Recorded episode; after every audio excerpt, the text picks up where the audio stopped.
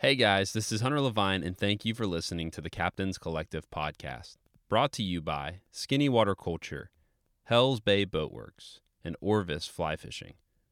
Recently, I was spending some time in Mosquito Lagoon, and after a great morning on the water with my friend and local captain Justin Price, I was invited over to Flip Pallot's house to sit on the porch for a warm conversation. Flip and his wife Diane have a beautiful home nestled in the Florida oak hammock.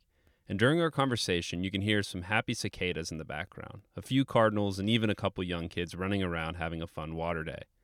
In this podcast, we discuss what Flip calls Florida values, the history of outdoor innovation, the early days of his childhood exploring the Everglades, and how a chance meeting on an airplane led to the legendary show Walker's Cay Chronicles. Flip also shares with us an incredible brisket recipe for the Traeger and some heartfelt stories about his friend Jose Wejebe. We hope that you enjoy. This is the Captain's Collective.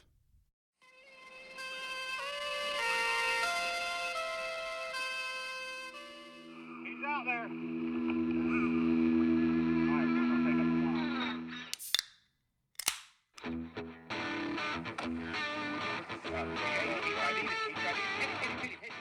I'll say it's anything you choose, I think it picks you. You know, it's genetic. Let everything else stop in the world and just be quiet. And it's amazing where your mind goes at that point, um, and where it doesn't go. And sometimes just that quiet space is, is what we need, and especially in this day and age. If you have a fly rod in your hand, it's this tool that takes you to beautiful places. You meet hopefully wonderful people, and it's just this cherry on top of this outdoor adventure. When the fish is coming, that shot within a shot, that timer start. Beep, beep,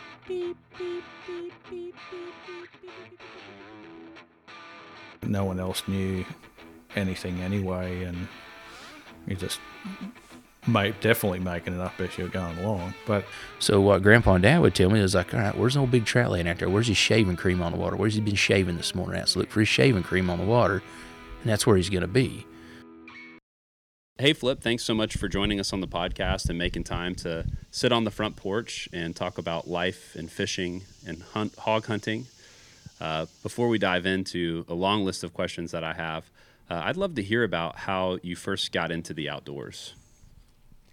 Well, I lived uh, in South Florida at a time when it was very rural. And so the outdoors was near at hand for us. Uh, I didn't have, a, uh, my dad was a full time dad, uh, trying to earn and, and provide, and he didn't have uh, disposable income or leisure time to take us hunting or fishing, but we found other other people to to help us along with that. And because the outdoors was so accessible, I mean, we lived on the edge of the Everglades, and Dade County, which is now a huge megalopolis, had about eighty-five thousand people when I was growing up Wow. in the whole county. So it was entirely rural, and the people who lived there, for the most part, had traditional Florida values. Uh, today, um, everyone is from somewhere else, Yeah. and it's it's which is what makes it so difficult for us to preserve anything in the state of Florida, is because uh, there are no are no Florida traditional Florida values. What would those be? Well, people who uh, a set of values that attaches significance to the quality of water.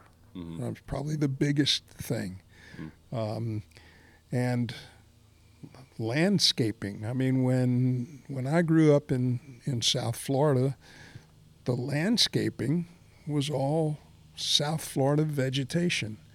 When I drive through South Florida now, I see plants and tree mature trees and things that I have no idea what they are or where they came from, and it changes the horizon, hmm um, and it changes the foreground until uh, honestly it's dizzying. Hmm when you when you're someone who came from there at a time when everything was natural.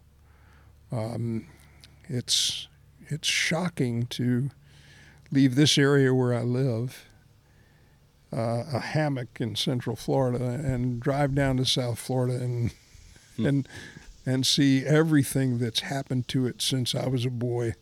Uh, it's scarcely worth going. hmm Now, when you were first getting into the outdoor world, were was it pretty well rounded, or was there something in particular that you started off hunting or fishing and targeting?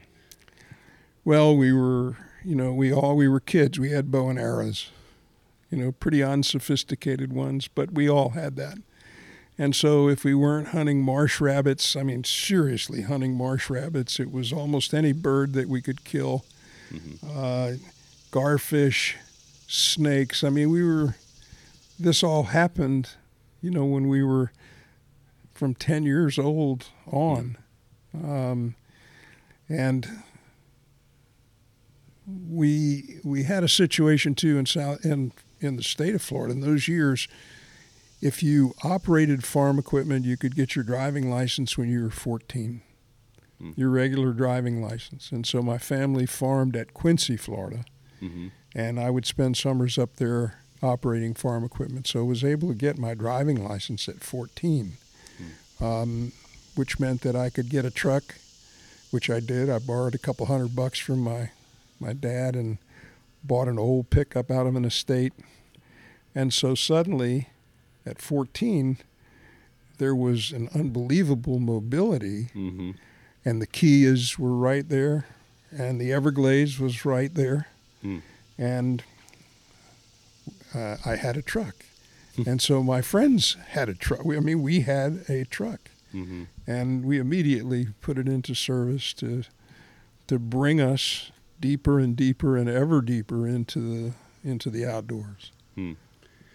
Now, when did you get into fly fishing first? Uh, I guess I was probably I would say in the middle to late fifties. Uh, we were beginning to see um, two or three people that, that I had seen fly fishing in salt water. hmm Um, in 59, I met uh, Chico Fernandez, who had already fly fished in Cuba. hmm And so he knew what it was. And so I would have to say that, that uh, it would have been in the late 50s, Mhm. early 60s, um, along with uh, Chico, another friend of mine, Norman Duncan, uh, another friend, John Emery, uh, and we all we all became enamored of fly fishing uh, because it challenged us. We were already fishing super light tackle, hmm two pound test and four pound test spinning. Spinning was just coming to the States. Monofilament was just Hmm. showing up. hmm I mean, nobody even knew how to tie a knot in, in monofilament or, or what its capabilities were. hmm Um, but we knew that the lines that we had available at the time did not work well on spinning. And so we were forced into monofilament. And this is nothing to do with the question, but I was speaking about monofilament, and it, it make, made me remember that uh, Norman and Chico and John Emery and I were plug casters. Hmm Um, and Dacron line was what we used on our on our plug reels at the time, and they were direct drive plug reels with Hmm. no anti-reverse and no drags. We used leather thumb stalls for drag, and but the stretch in monofilament, when we got to know about it, um, turned out to really help your casting Mm. a great deal. So we started using monofilament on the plug reels.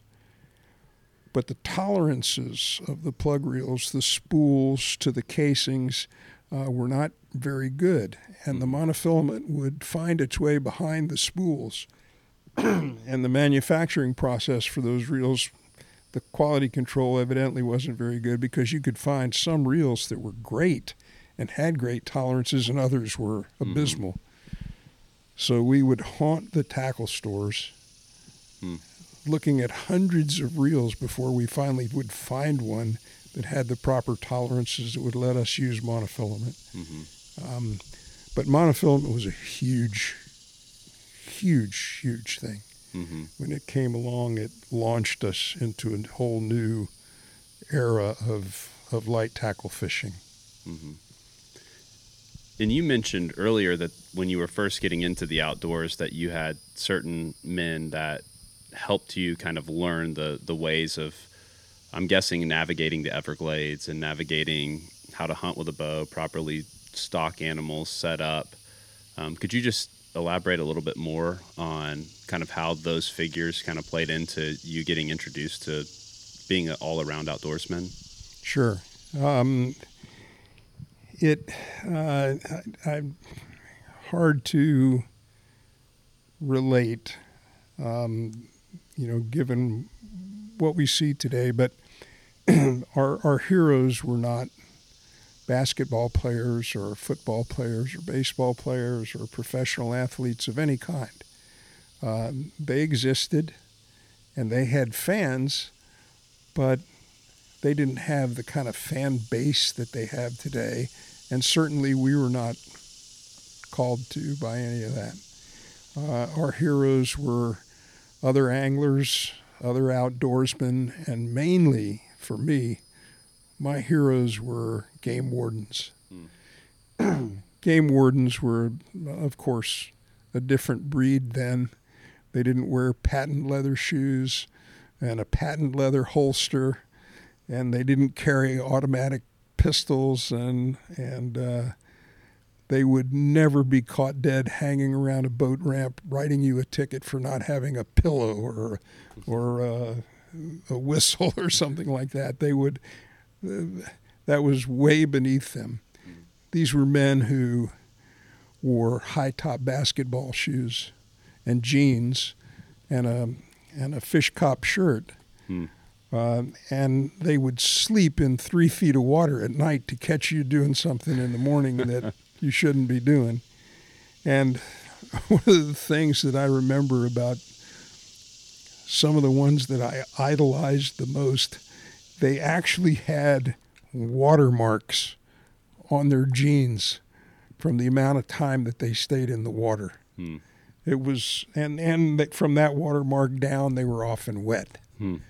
Um, and these were guys who knew the woods um, and were totally in touch with the natural world. And it, although they were lawmen, they were very, very willing to share. Hmm. Um, you could ride with a game warden then. If he wanted you to ride with him, he took you for a ride. He Mhm. didn't. They weren't hiding behind ordinances and and fear of recrimination of any kind. Uh, they were passing on the tradition of of woodsmanship, Hmm. uh, and they were sharing the natural world, which was their world, and they had a definite place in that world. Hmm. Um, today, I mean, it's totally different. I mean, game wardens would ride around all night in airboats and and and on these three wheel uh, Honda ATVs through the big cypress swamp, and I mean, you didn't have a chance. I mean, if you were doing something wrong, Mm-hmm. you were caught. You might as well just surrender. uh, and they were cool guys. Yeah. So, um, between the game wardens who were so willing to share and certain individuals, you know, old time outdoorsmen that, Mm. that, that I identified and probably drove crazy uh, trying to learn from them. And, and they were pretty good about taking me under their wing because I was on fire with it. Mhm. And they saw that and responded to it uh, in a good way. And so uh, a lot of the stuff that I know is not stuff that I unearthed myself, but stuff that I inherited from someone else and was able to add to as as things changed. And and the things that changed or some of the things that changed that allowed me to build on those original building blocks were better equipment. Hmm. I mean, better equipment, outboard motors that actually would run for more than a day at a time, um, buggies that would get you around the woods, um, and uh, better firearms, better ammunition, um, better arrows. It just, I mean, on and on. Better clothing, better shoes, better everything. Mm-hmm. And uh, insect repellent. I mean, when I first started going in the woods, there was no uh, DEET, there was no Thermacell, there was no. I mean, you rubbed lemongrass all over yourself or diesel fuel, um, and that was insect repellent. Wow. Um, and it all changed so quickly. Um, I guess.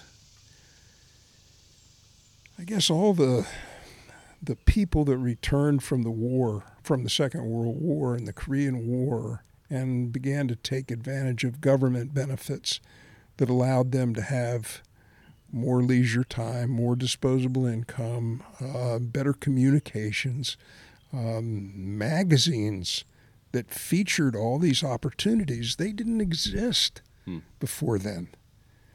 Um, and then individuals began to emerge.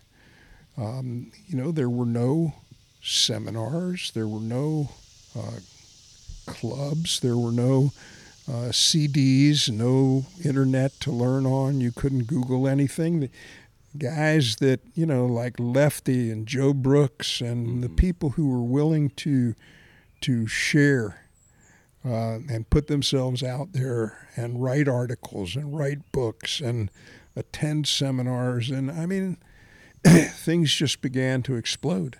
Hmm. And so it wasn't hard to be an outdoorsman Mm-hmm. uh, any longer. And there were more people being drawn into it so you didn't feel like uh, a weirdo because you spent so much time on your own and outdoors and away from the mainstream. So it got easier and easier. And that kind of brings me to something I wanted to hear your thoughts on. So I've had the opportunity to sit down with some guys like Nat Ragland and others who uh, had a long legacy of fishing. And one of the things that hearing stories about how times were when they were first getting started, I've just noticed a huge, a huge appreciation for innovation. Um, to try to figure things out and solve problems yourself or with your friends. Could you speak to how innovation kind of played into your upbringing in the past few decades of, of fishing and hunting in the woods? well, you you I'll, I'll flip you back to Nat Ragland, who uh, one of my childhood friends and and heroes, and one of the great innovators in the sport. I mean, and and there wasn't any area of fishing, whether it was offshore for sailfish or inshore for bonefish, that Nat didn't pioneer and innovate. Um, I guess you know we go we're going back now to the to the late 50s early 60s um, and we wanted to catch fish on tackle that was designed for bass and carp in Europe. Hmm. All the spinning reels uh, came from Italy and France. That's where they all came from. So there they fished for carp and I, I don't know, Hmm. uh, sea sea trout or something. Yeah. So we wanted to catch amberjack and sailfish um, with with the same tackle, and it was the same tackle because nothing else was available. Uh, we did have plug plug casting tackle, but that was designed for bass. So nothing was suited for what we were trying to accomplish. I mean, uh, uh, to catch a wahoo on a spinning reel from Italy that was designed for carp or something uh, was a tall order. The drags, of course, were ridiculous. They were little pieces of cardboard or pressed board or felt, uh, and they were, would immediately burn up at the run of a kingfish or a bonefish or anything. And so, people in our circle, and I say our circle because we were the only ones that were doing it, and it might have been no more than 100 guys in the whole Hmm. in the whole fraternity maybe not a hundred there were a couple of fishing clubs in south florida that were the nucleus of all of this experimentation um, people were taking ski boats that were designed to pull skiers and, and family trucksters out into the Gulf Stream uh, and crossing the the Gulf Stream to the Bahamas. Uh, outboard motors that uh, were so simple that they barely ran. I mean, you could take one completely apart with a spinnerbait. Um, and so, at the same time that tackle was being innovated, outboard motors, uh, boat hulls, um, the things that you see in a technical poling skiff today all came from that time, that place, and those people. Mm-hmm. And if I showed you my skiff from the 70s, it would be remarkably like Hmm. anything that you go pay sixty, seventy thousand dollars for today. Hmm. Uh, in terms of its interior layout, of course, the materials have changed for the Mhm. better, and and uh, methods of building things have changed, and the motors have changed, and the electronics have changed, and uh, all of those things. But um, whatever you see today had its roots in South Florida Mm. in those times. And Nat was a big player in that. I mean, Nat designed boats, Nat designed tackle, Nat pioneered uh, fishing in the in the Keys and in the Everglades and offshore, uh, offshore South Florida. And I mean, I, I, I think you were lucky to to get him to sit down and and uh, you know that's priceless. Yeah, it was a treat. Oh yeah.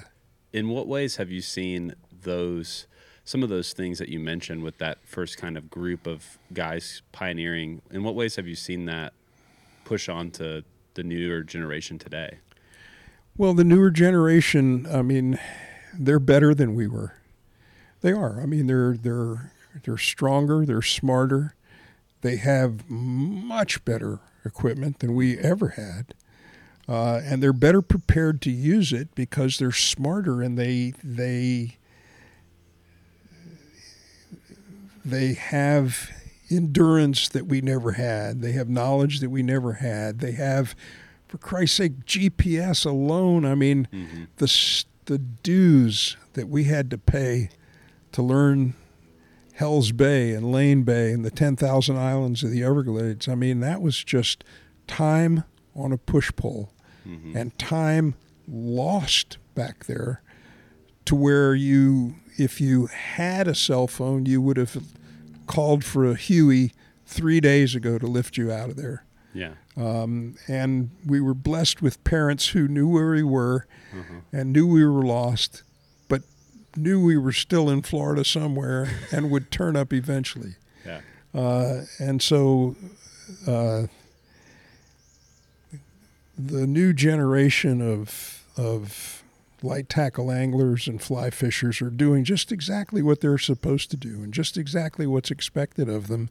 Uh, they're doing it real well Mm-hmm. and they're doing it at a time when the habitat is in terrible shape Mm-hmm. and the resources are in terrible shape uh, and it's only better equipment more knowledge and uh, more youth and strength uh, than we ever had that's that's getting them there but they're there and and I mean they're I mean honestly uh, there was a time when I could go launch a boat anywhere in the Keys or Biscayne Bay or Lake Okeechobee or, I mean, the Marquesas or the Dry Tortugas. Mhm. And in a day, if I saw another boat or two or three boats, I would know who they were. Mm-hmm. I mean, first name, wave to, and and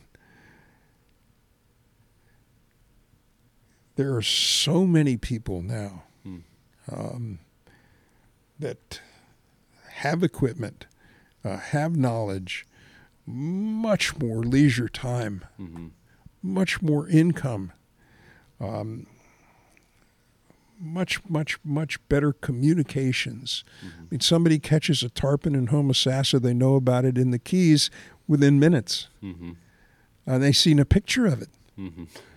uh, and it's been taped and and measured, and I mean, it's Tracked. it's incredible uh, what the evolution has been uh, over sor- such a short period of time. And it's uh, to have watched it all happen uh, has been swell. Hmm. Uh, what what leaves a bad taste is how little we've done. Uh, I'm, I include myself and, and everyone else how little we've done uh, and how little we've committed of ourselves to solving the problems that we've helped to create. Um,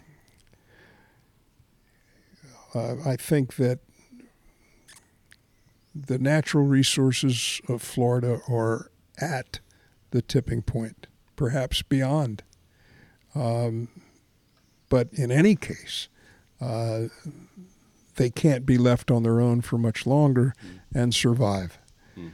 Uh, and I, I think that we're not nearly militant enough Mm. because we're the kind of people who who appreciate nature and we you know we we want to be non-confrontational and we want to commune and we don't want to get involved in the hassles of this or that but the forces and the people who would take all of this away from us are not bashful Hmm.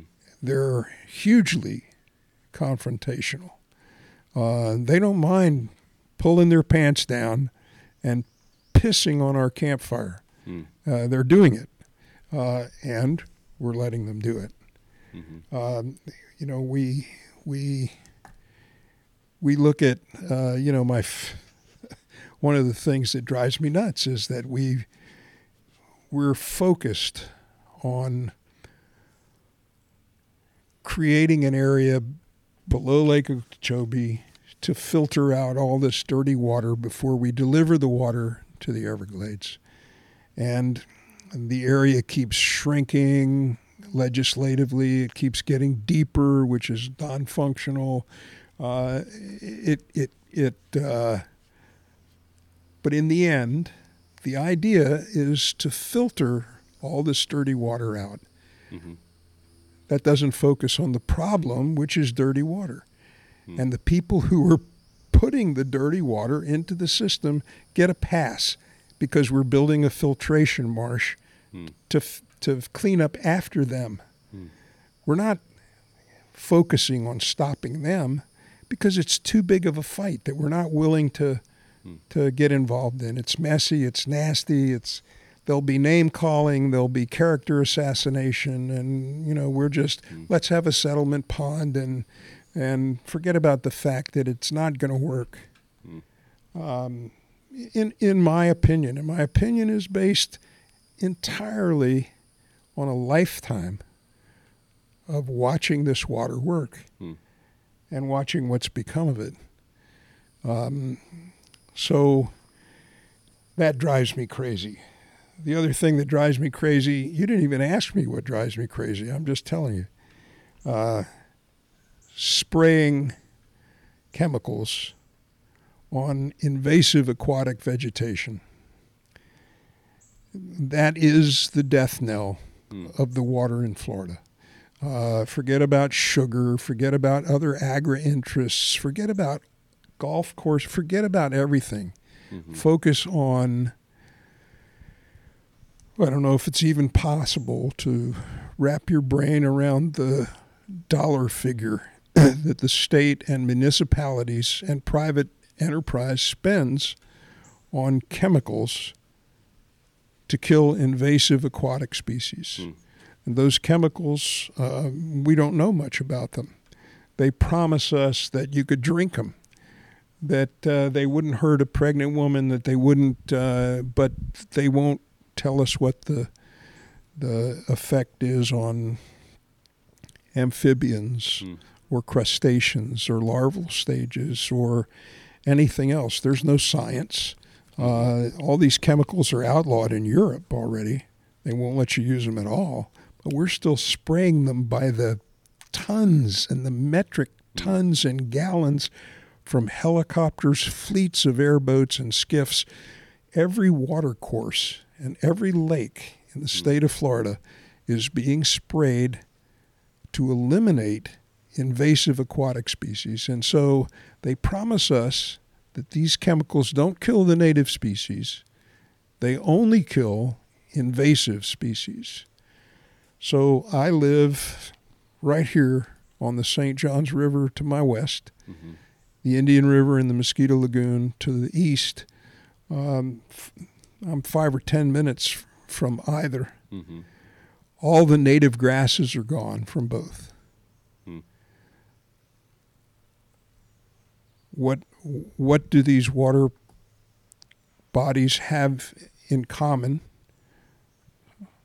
Glyphosate. Mm-hmm. Um, it kills all vegetation.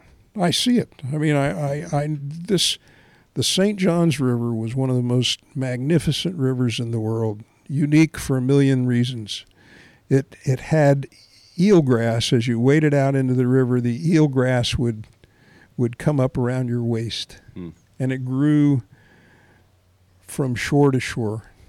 There's not a blade of eelgrass in the St. Johns River now, not one. Hmm. There's no hydrilla. There's no spatterdock. There's no duckweed. There's no, there's nothing there. There's as the river goes down each winter, pasture grass grows further and further out into the river, and then when the rainy season comes and it gets covered, it dies back. Uh, but basically, there's no root systems at all to bind the marl. Actually, there's no marl. All that's left on the bottom of the St. Johns River is some toxic sludge, which is a combination of dead plant matter that's been killed by chemicals and whatever residual chemical residue exists in that marl. So every time the wind blows, all that stuff goes into suspension, blocks photosynthesis, turns the water into chocolate. And it used to be crystal clear. We would run the airboats upstream, throw a wake over the shores. It would break loose billions, literally billions of shrimp out of the eelgrass, hmm. and it would start a feeding frenzy of fish hmm. that would excite the fish, and the bite would be on. I don't think there's one shrimp hmm. in the St. Johns River now. And what has happened? What has changed? Spraying every day, spraying. And we pay for that. Mm-hmm. We buy the chemicals. We pay all these legions of people and helicopters and tanker trucks to support the spraying effort. And the mandate is some legislation uh, in the Florida statutes that requires the, the Fish and Game Commission to eliminate aquatic vegetation. That's the mission of this legislation. That's the stated goal of the le- nothing about clean water. Mm-hmm. It's not mentioned in the statute. Mm-hmm. Clean water is not navigation and the elimination, elimination, total elimination. So we're at the point now where there's so much stuff going into our water. We need that aquatic vegetation mm-hmm. to filter. And we need that aquatic vegetation to provide habitat. And we need that aquatic vegetation to bind the bottom and the shorelines of our rivers and lakes and retention ponds and borrow ditches and everywhere where we spray. And we need to change the mission of this legislation mm-hmm. So that elimination the word elimination is eliminated from the statute. We need the we need the vegetation. Um, and we need to to realize that it has been proven that these chemicals contribute to non-Hodgkin's lymphoma, which is rampant uh, in our population. Uh, and still, we spray this stuff constantly. And they come with new chemical. Now they have a new chemical, and they're promising us that it kills selectively. And so, where's the native vegetation? Hmm. all this water, all these water courses that they spray these borrow ditches and hmm. retention ponds in the St. John, it all f- finds its way to the Indian River and the Mosquito Lagoon, hmm. and all the grasses are gone. And people go, "God, "What happened to all our native grasses?" Well, this is a chemical designed to kill grasses, vegetation, hmm. aquatic vegetation. Hmm. So it's no wonder to me that we find ourselves in this situation. But we need to stop spraying today. We need to, and they say, well, we have to spray because if we don't, this stuff will take over the state. Well, my rejoinder to that is that I clearly remember before spraying, we mechanically harvested aquatic vegetation. Mm-hmm. They go, well, it's not efficient. It's it's uh, not cost effective. We don't have the machinery to do it. We just last night sent two guys to the Fargan space station. Hmm. Do you mean to tell me that we cannot come up with machinery to harvest aquatic vegetation? Of course we mm-hmm. can. Yeah. But it's never going to happen legislatively because these guys are tied to the chemical companies. But we could we could harvest this stuff mechanically. We used to use mechanical devices and prisoners. Mm-hmm. I mean, prisoners who are now sitting around watching television and and air conditioned prisons. Mm-hmm. They used to be out harvesting hydrilla. Hmm. And I'm sure that we could find a way to make gasoline out of hydrilla uh, or cattle feed or something. But you know, we cannot continue to poison ourselves and our water supply. What in the world is it going to take to make people realize that? And maybe part of the problem is I get back to the very first sentence of this interview traditional Florida values. I mean, we don't have Floridians here any longer to care about it. Perhaps that's the problem. I, I don't know the answer, um, but I certainly do know what the problem is. I see it every day. And my day consists and has for decades of being out there every single day, observing the natural world around me. And I'm good at that. So um, I hope that somebody's listening to this, and I hope that it energizes uh, some thought.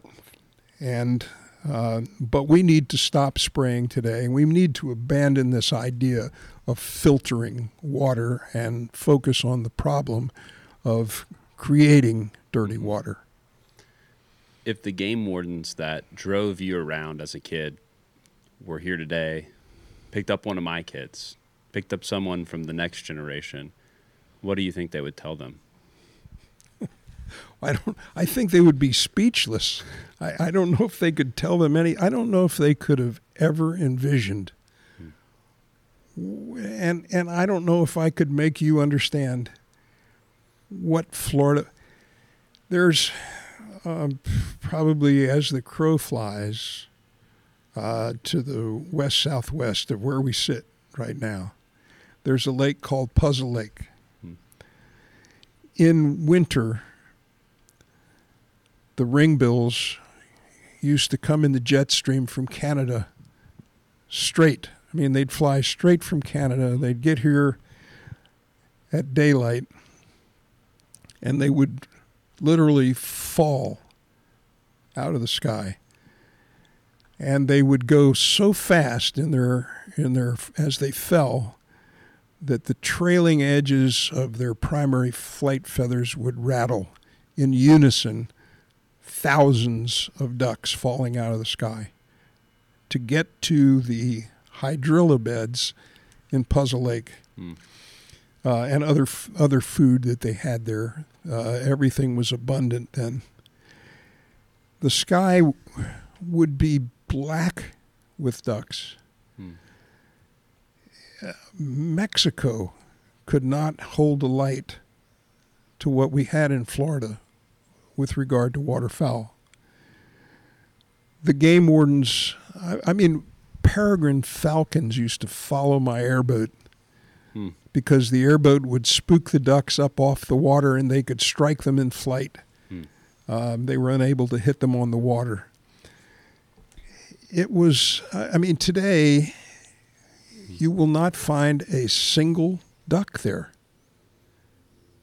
There's nothing for them there. I mean, it's wet, but it's wet with dirty water and there's no food. And that's happened in my lifetime. I mean, I've seen literally millions of ducks that used to come to Florida between uh, from from Puzzle Lake all the way down to the Keys.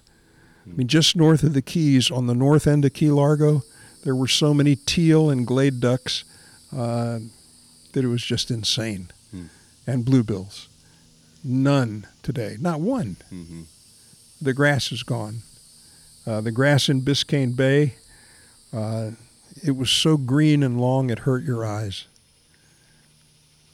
Completely gone. So, what do all these absences of grass and habitat have in common? Hmm. Uh, it's pretty easy when you look at it that way. Hmm. I don't. I don't have. I don't have any notion what a what a game warden would say to kids today. It would. It would. Uh, it would be like that old ad. You may be too young to remember it, where an Indian walks up onto an expressway and sees trash all over the expressway, and then they close up on the Indian's face, and you see a tear fall out of his eye when he sees. Mm-hmm. I'm sure that that the old game wardens that I idolized would feel the same way mm-hmm. uh, if they had to look at what it is today. I feel that way. Hmm. One of the things as I've done these interviews over the past year or two has been the influence that Walker's Cay has had on future generations of guides. These are guys that are just starting at 19, 20 years old, all the way to guys who are well into their 50s. And I know throughout the years you've been involved in producing TV shows and articles and seminars. And I can tell through what I've seen that you care a lot about helping educate the next generation and helping share Florida values to bring it back um, holistically uh, with with people. Could you tell me about how you made the decision to get into television and to try to pursue educating others? I guess I, I well, I guided uh, for 14 years, and um, it was 14 years of really, really good Florida fishing. So um, it was a lot easier, I suppose, to be a guide then uh, than now. But um, I always felt that education would be the salvation of everything that we hold dear. I mean, it was always apparent to me that that the more we exposed the thing that we loved, which was South Florida and her resources, um, the more danger there there would be uh, to numbers of people becoming involved. And if they weren't good stewards, uh, it would all be gone. And so, uh, as as I guided, I I always tried to leave that message. Uh, it was also my my uh, my practice as a guide. I never booked people from Florida. Hmm. I mean, uh, if you were from Florida, you could fish with somebody else. Um, I didn't want people to, local people who had access to this world, I didn't want them to be handed Mm-hmm.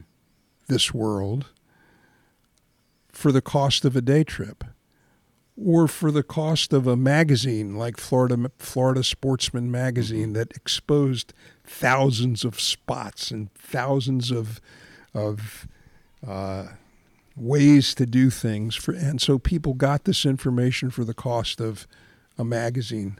Mm-hmm. Uh, I, I never appreciated that. Mm-hmm. Um, and I always felt as though finding it on your own was the reward, Mm-hmm. not the bonefish, not the tarpon. Um, although that was a wonderful part of it, the reward was the search Hmm. and all that the search entailed uh, the equipment, uh, the weather, the tidal information, uh, the solar information, the, uh, the tackle, the knots, the everything. Uh, and the more dues you have to pay to learn those things, the more you cherish them, Hmm. and the better care you take of each and every part of it, including the environment. So teaching was always very important to me. Um, how I became involved in, in filming, uh, I, I have Stu Apte to thank for that. Mm-hmm. Stu, uh, one of my major idols, Mm-hmm. um, and someone from whom I learned a million life lessons, and, and what I learned about fishing from Stu was was huge. But Stu was involved uh, in two film projects. One was the ABC American Sportsman. Uh, another was uh, the Outdoor Life series, which um, came along right after the American Sportsman shut down. Uh, and then Stu did a couple of film productions all on his own. Um, and so Stu, Stu and I were were friends, and Stu was was a great mentor to me. Uh, and Stu um, got me to be a camera boat um, on a lot of those things, and actually at at, at one point got me involved uh, on camera uh, in some of those shows, and in the process of that, I got to know a lot of those people, and strangely, uh, my wife, who was a flight attendant for Pan Am, and who flew with Stu, because Stu was a was a 747 captain for Pan Am um, when he wasn't guiding. Diane was on a flight, I think it was to Peru or Brazil or someplace uh, in South America, uh, Chile maybe. Um, and uh, she was working in first class, and a young man got on with a fly rod. I was guiding then. So she said something to him. Where are you going? Where are you fly fishing? And he said, "Oh, I'm going for trout in the Andes somewhere." And anyway, they developed uh, mechanical problems somewhere in South America. I disremember.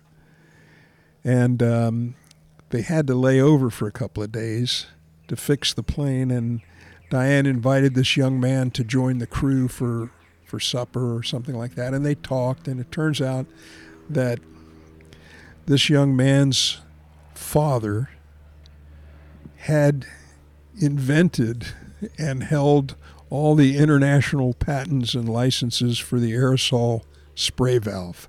Wow. And he owned Walker's Cay. And uh, this guy was this young man was just getting started in fly fishing and was on his way on this trout trip somewhere. And Diane said, "Well, my husband is a guide, you know, bonefish tarpon guide in Everglades, and and here's his card." He gives this the young man my card.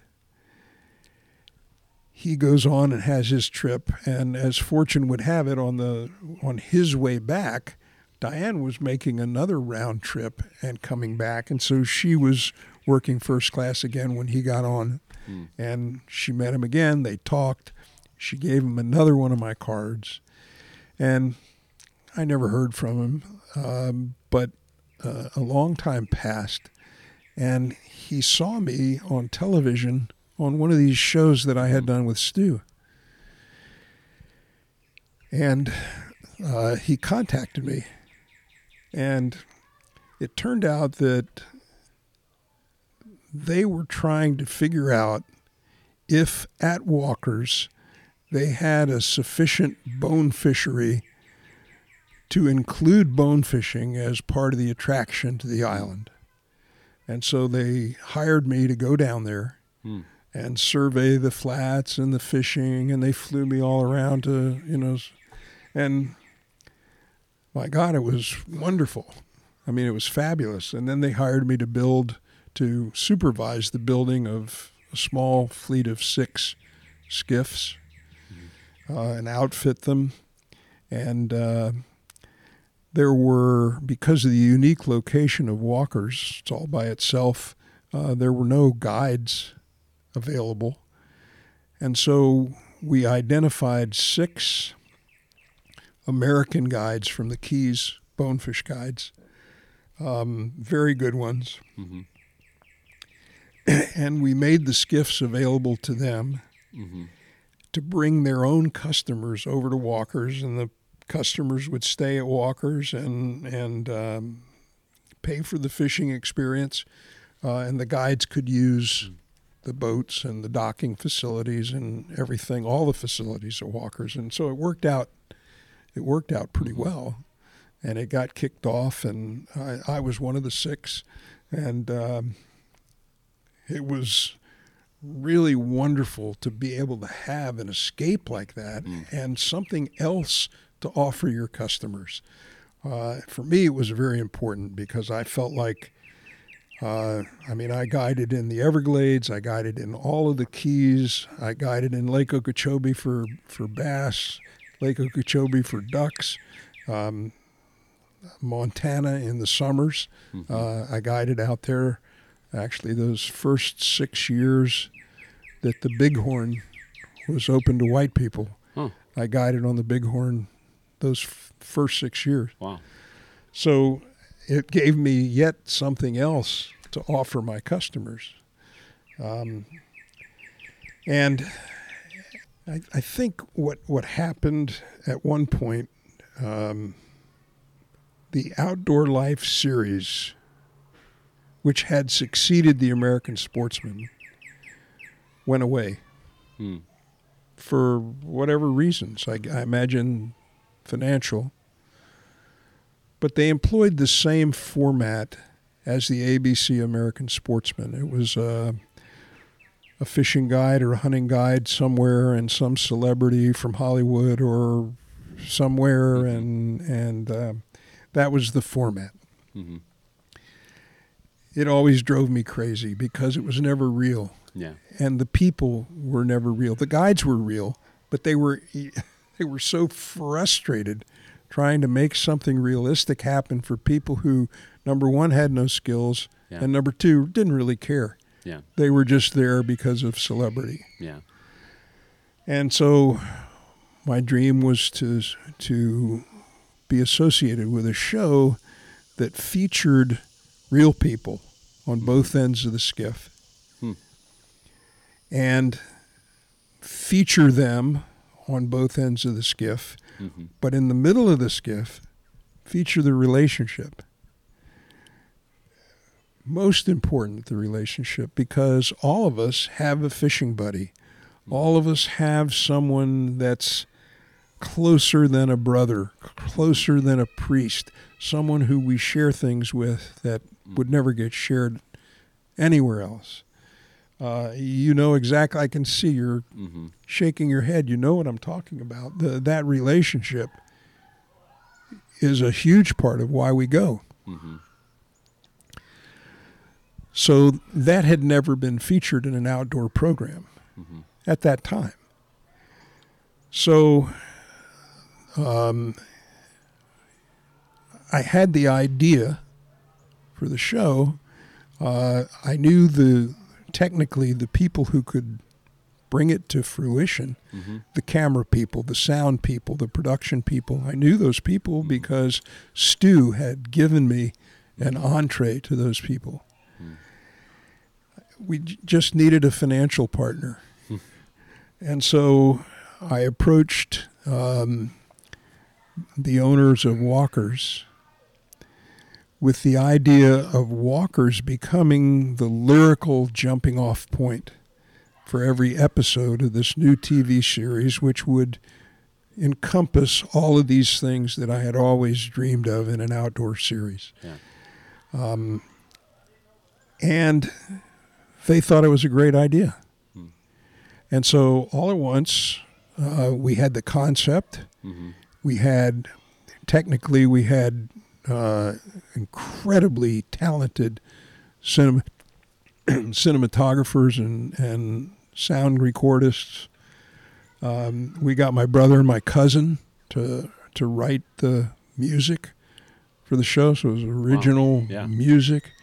We didn't have any canned.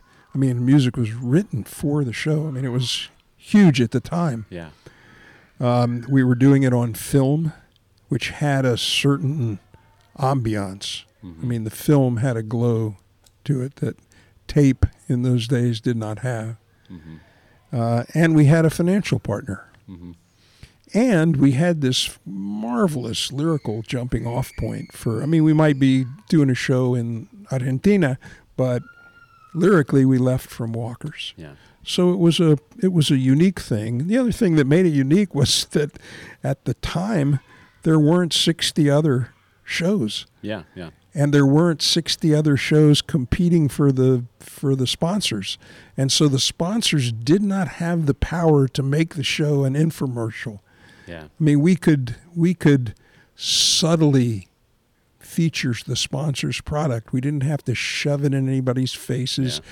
We didn't have to. F- I mean, our stuff, our our films were future proofed Hmm. because we did not do that.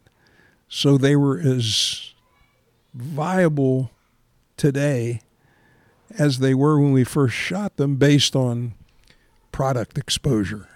I mean, we weren't using a Chevrolet, so now we got Dodge, and we can't. You know, it was Yeah. it wasn't that. Mm-hmm. So it was it was a lot easier, and we could afford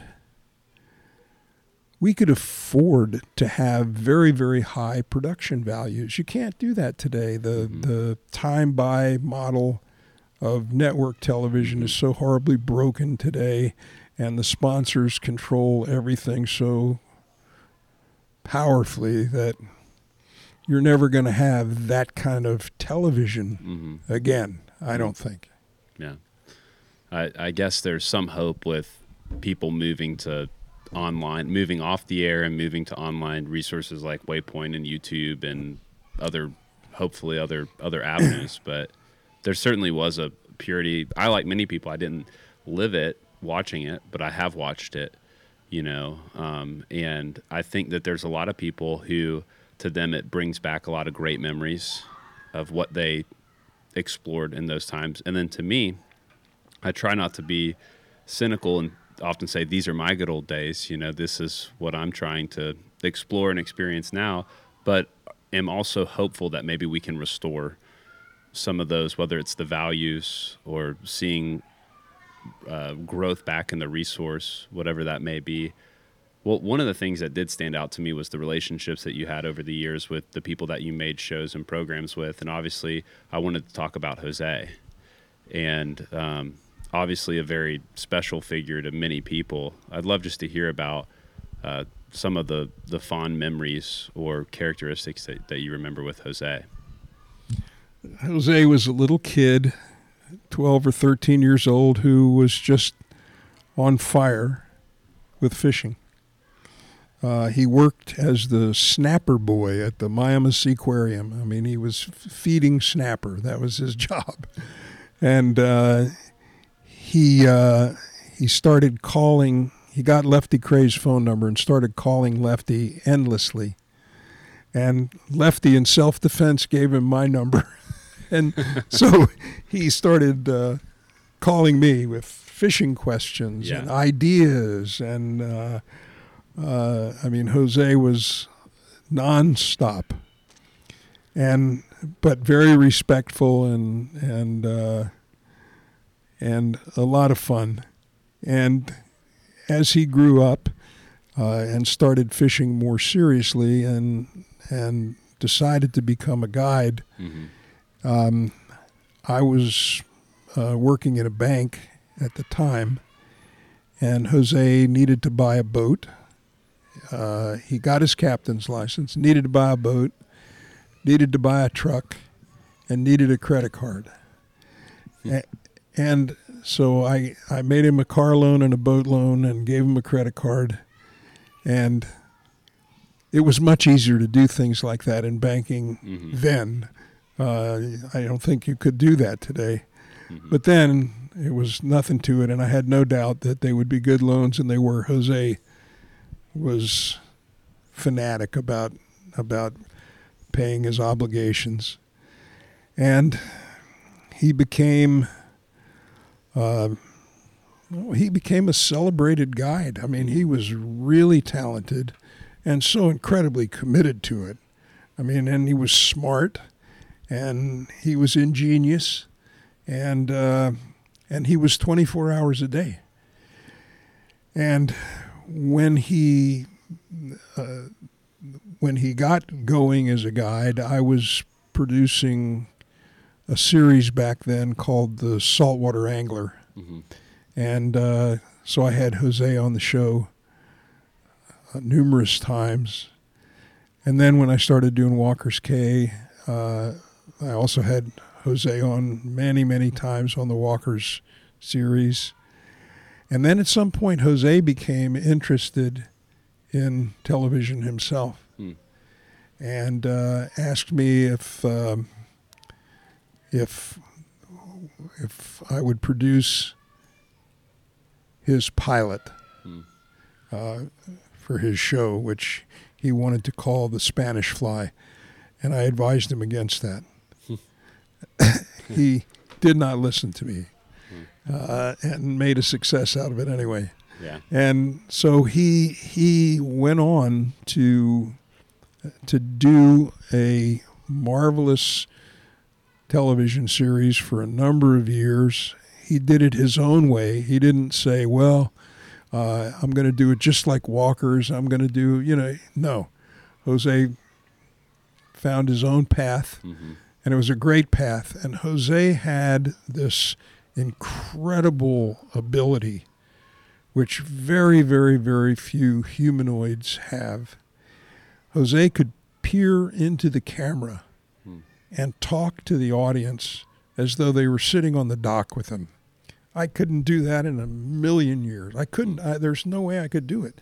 But Jose did it uh, normally and naturally and seamlessly, and created this whole uh, feeling of of the audience being there with him, part of the production, and his friend. Mhm. I mean, Jose, Jose, that was all Jose's. I mean, nobody coached him. Nobody, that was Jose. And uh, he he was the he was the best of us all. He, uh, I mean, crazy, horrible tragedy. The oh, oh, I imagine four or five days before he died, he and his uh, girlfriend were here for Mhm. supper, and Diane was a flight attendant for 38 years, Mhm. and so she said to Jose while we were having supper, she said, "Jose, I'm so worried about you with that airplane, and you have to be careful, and so many." Mhm.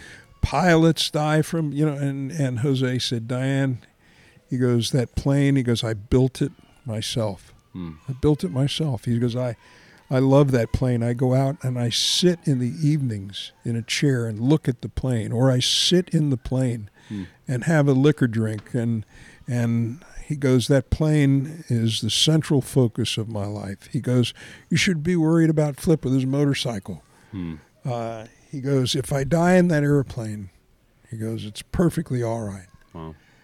And a week later, he was gone. Hmm. and um, I mean, I, I, I, I can't say it was a loss. I mean, it was a privilege to have been part of it for all of us, uh, and and a privilege for for us to have watched his innovative stuff, and uh, we of course wish he was still here and, and smiling into the camera. I mean, the most infectious smile. Mm-hmm. Uh, yeah, uh, I miss Jose. Think about him all the time. Um, he was he was great. When you're on the boat and you're thinking about him, what is it that you miss the most? Well, I- you know, Jose was. I, I mean, I, I suppose a lot of people don't know this, but Jose was a terrible hypochondriac. Huh. Well, you could you could go, Jose, are you all right? And he would go, Why? What? You go, well, Jose, you don't look. You go, what? What is it? What? When he would get a mirror, he would look and try to mm-hmm. figure out Yeah. what was wrong, and you could say, you could say anything to Jose. I mean, he was such a big, slow-moving target that he was so much fun to mess with. Yeah. But he had a good sense of humor. You know, he never got mad or anything. He was, uh, he always had a great sense of humor, uh, and he was full of those lines like Yogi Berra, where, uh, you know, he would come out with the craziest statements, and I loved, uh, I loved uh, speaking Spanish with Jose. Hmm. Uh, I mean, I there's so many things about Jose that I miss. Uh, he would call. He would call at any time of the night. I mean, he stayed up all night. He would stay up all night doing things. I mean, anything, playing guitar. From he was a fabulous guitar player. Hmm. Um, but he would call with questions or call with ideas or just run things by you at any hour of the day or night. He was he was uh, never slept. Hmm. Well, if it's okay with you, I'd love to go to what I call not so rapid fire questions. They tend to not elicit a, a rapid response, but it's my way of taking a hodge of questions that I have and just kind of throwing them out there. Okay. So one of the things I know about you is you love your your tools that allow you to go to different places and kind of have different outdoor pursuits, whether it's an airboat or a traditional bow and arrow. What advice can you give to people about focusing on what truly matters when it comes to accumulating and, caring for those tools? Order the good wine. The thing that I've learned um, looking backwards is that this whole thing is a blink. I mean, I, I, I look at myself in the mirror I just, what happened? Uh, there's no time to, when it comes to your stuff, order the good wine. Um, you want a longbow, get a great longbow. Get a longbow that every time you look at it, you get a rush.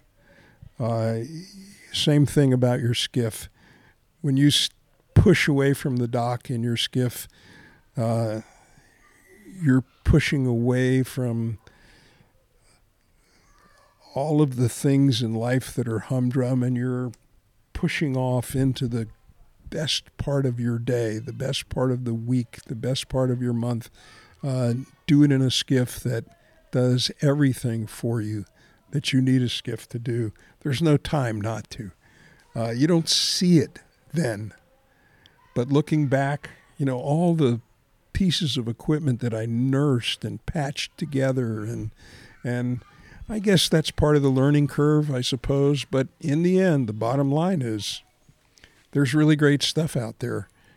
Use that stuff. Mm. Build on that. Uh, and don't waste precious time uh, patching together the stock of a shotgun. Mm. You know, You traveled a lot of places over the years and got to fish a lot of different fisheries. What are some tips on exploring new places and how to get the most out of it? I think some of the some of the best parts of exploration have to do with things other than fishing. I think you just have to be open for those things. You know, whether whether it's food or whether it's uh, the customs of the people in the places that you're going, uh, and f- finding a counterpart there uh, who might not be as sophisticated as you are in your endeavor, or he might be more so. Uh, but either way, there's something to be learned from him or her. Um, and the fishing, as I said earlier, is part of the journey, but not the reward. And I think keeping that in perspective is really important. What's the best meal that you've ever ate The best meal I ever ate was that you can remember at least? Yeah. antelope. Was it prepared a special certain way or? Uh, it was just uh, grilled. Um, but of all the things, of all the protein I've ever consumed, antelope is Hmm. by far the best. And I think outdoorsmen who, who have experienced antelope would agree. I know that uh, one of the sponsors of this show, uh, they have a, a segment is Traeger, and I know, you know, cooking has a long legacy with outdoorsmen, especially obviously hunters. What's your favorite thing to prepare yourself on the grill or in a pan? Well, I mean, you mentioned Traeger, not me, but um, I mean, I have always been a wood guy. I mean, I, I've always shunned gas and electricity, and always cooked over wood and thought it was the way to go. And I got introduced, what must be now four years or so, uh, to the Traeger concept Mm-hmm. um, which other people have knocked off, and Yeah, and when- which is what happens. Um, but the pellet grill, the I mean the it, it, the concept is brilliant, Mm-hmm. but what's really brilliant are the results and the repeatability of what you cook. Mm-hmm. I mean, if you find a way to make something that you like on a Traeger and it doesn't come out right the next time, it's your fault. because the Traeger does the exact same thing every single time. Uh, and they've figured out how much smoke to allow uh, relative to to heat ranges. Uh, the heat ranges are very accurate. I mean, it's just like an oven. If you want to cook Yep. at 450, set it for 450. You're cooking at 450. And my nemesis has always been brisket. I mean, it's a it's a 16 hour endeavor, and so many things can go wrong. Um, and that doesn't even begin to include the brisket that you select and and its history and everything. But Traeger has has made me uh, into a hero with my family with regard to briskets, and and uh, I get up at three o'clock in the morning and start Mm-hmm. and go for 16 hours and come out with the best brisket. And then, uh, are you familiar with burn ends? Yes. Yeah. Very. So then that process starts after the brisket is done. yeah. Uh, and um, I always buy the biggest packer briskets that I can get, a 25 pounder. and so there's plenty of burn ends. Is there any uh, particular spices that you like, rubs that you like? Yeah, actually, I just made one up myself. Okay. Just made one up myself. It's uh, Cuban ex- espresso coffee. Okay. Um, and uh, kosher salt, coarse black pepper, and uh, then I make a liquid of sorghum, uh, really dark, malty balsamic vinegar, um, and crystal hot sauce. Mm-hmm. And I put that in a spray bottle, and as the brisket is cooking, uh, I periodically spray it um, and keep cooking it until the internal temperature of the brisket, the flat part of the brisket, Mm. reaches 165 degrees. Uh, and I use a very accurate Thermapen to Mm-hmm. to keep track of that. When it gets to 165, I quit spraying it and I wrap the whole thing in uh, pink butcher paper and finish it till it comes to internal temperature of 205, which takes forever.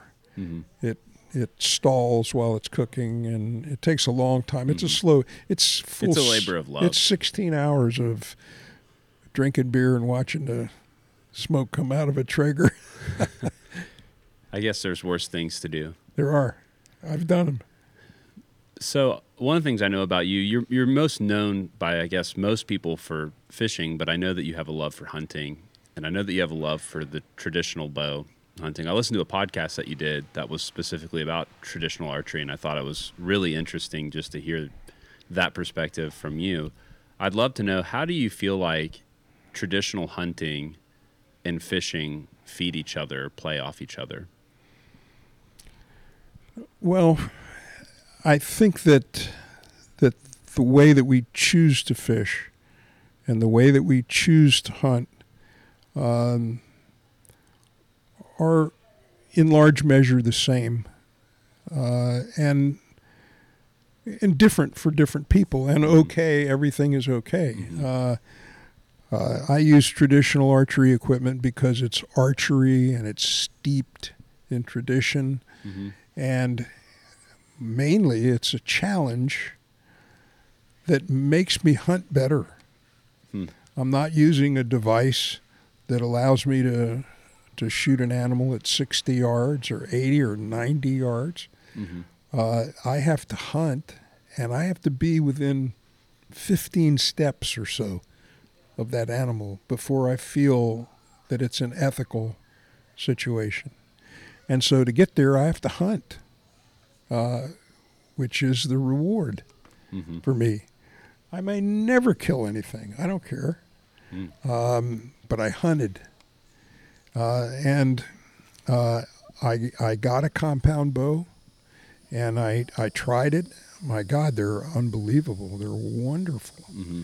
I mean, they're, it's just magical.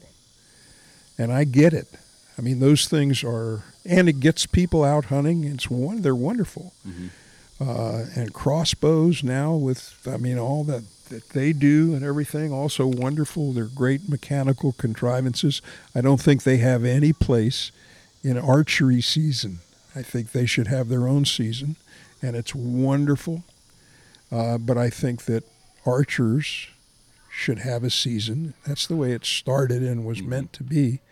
Same thing with muzzleloaders. I think that muzzleloaders now are are something that they were never intended to be. Yeah. When primitive weapons were were uh, initiated as seasons for hunting, uh, and I think that all of these things are wonderful things, but they don't challenge you to hunt. Mm. Uh, uh, I shouldn't say that. that. That's not true. They do challenge you to hunt. I said that wrong. They don't. They don't level the playing field as nearly as traditional Mm-hmm. weapons do. Mm-hmm. Uh, and I think that that's important to some people. And because it is, and because it's traditional, Uh, I think we should have a time where we observe that, and then allow everything else, you know, to have its to have its place. Mm. Um, it's it's the whole compound bow thing is quite amazing. I mean, all the equipment and everything that surrounds that whole. I mean, really amazing. My God, I just walk in in the archery shops and look at the broadheads on the wall, the selection Mhm. of broadheads that one does this and one does that, and they open up and they close up, and I mean, it's Yeah. just amazing what uh, the modern hunter can figure out. My last question, and I love to ask this question, you know, from time to time, is if you had a billboard and everybody entering Florida had to see that billboard, what would it say? Go home. I'm sorry it took so long to think about that.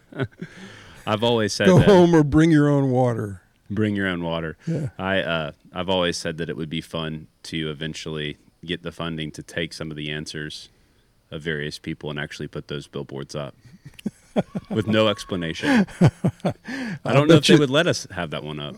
I'll bet you that I'm not the first one who said go home.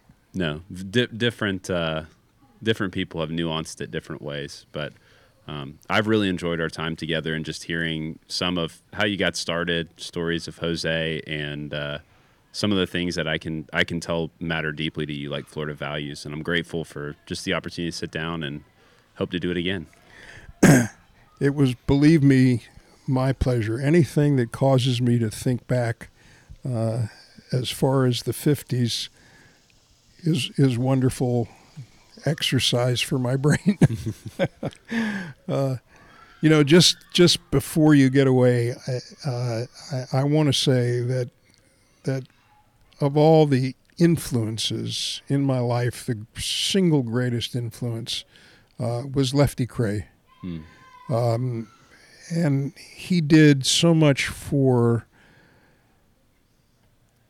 fly fishing, and he did so much. I mean, people don't realize Lefty was a game warden. Lefty was a, a magnificent shotgun pointer who who taught uh, instinctive uh, marksmanship for the U.S. Army, and and um, Lefty was uh, he came up with this system of teaching fly casting that brought so many people into the sport, and beyond all that, and at a personal level, Lefty Lefty was just a huge influence on my life, and and uh, I mean I would never be here talking to you uh, no matter what I had ever done, if it wasn't for Lefty um, and Stu Apte. I mean, both of them. But Lefty, Lefty was the outdoor dad that I never had, and he was the outdoor brother that I never had,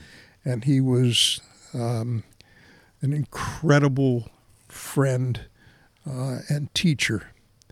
Uh, and I just, I, I didn't want to miss the opportunity to just say that. No. Well, thank you again for this time. I really appreciate it. My great pleasure. Thank you. Thanks again for listening to the Captain's Collective. Please help us out by leaving a review on iTunes and sharing this podcast. We hope that you enjoy. This is the Captain's Collective.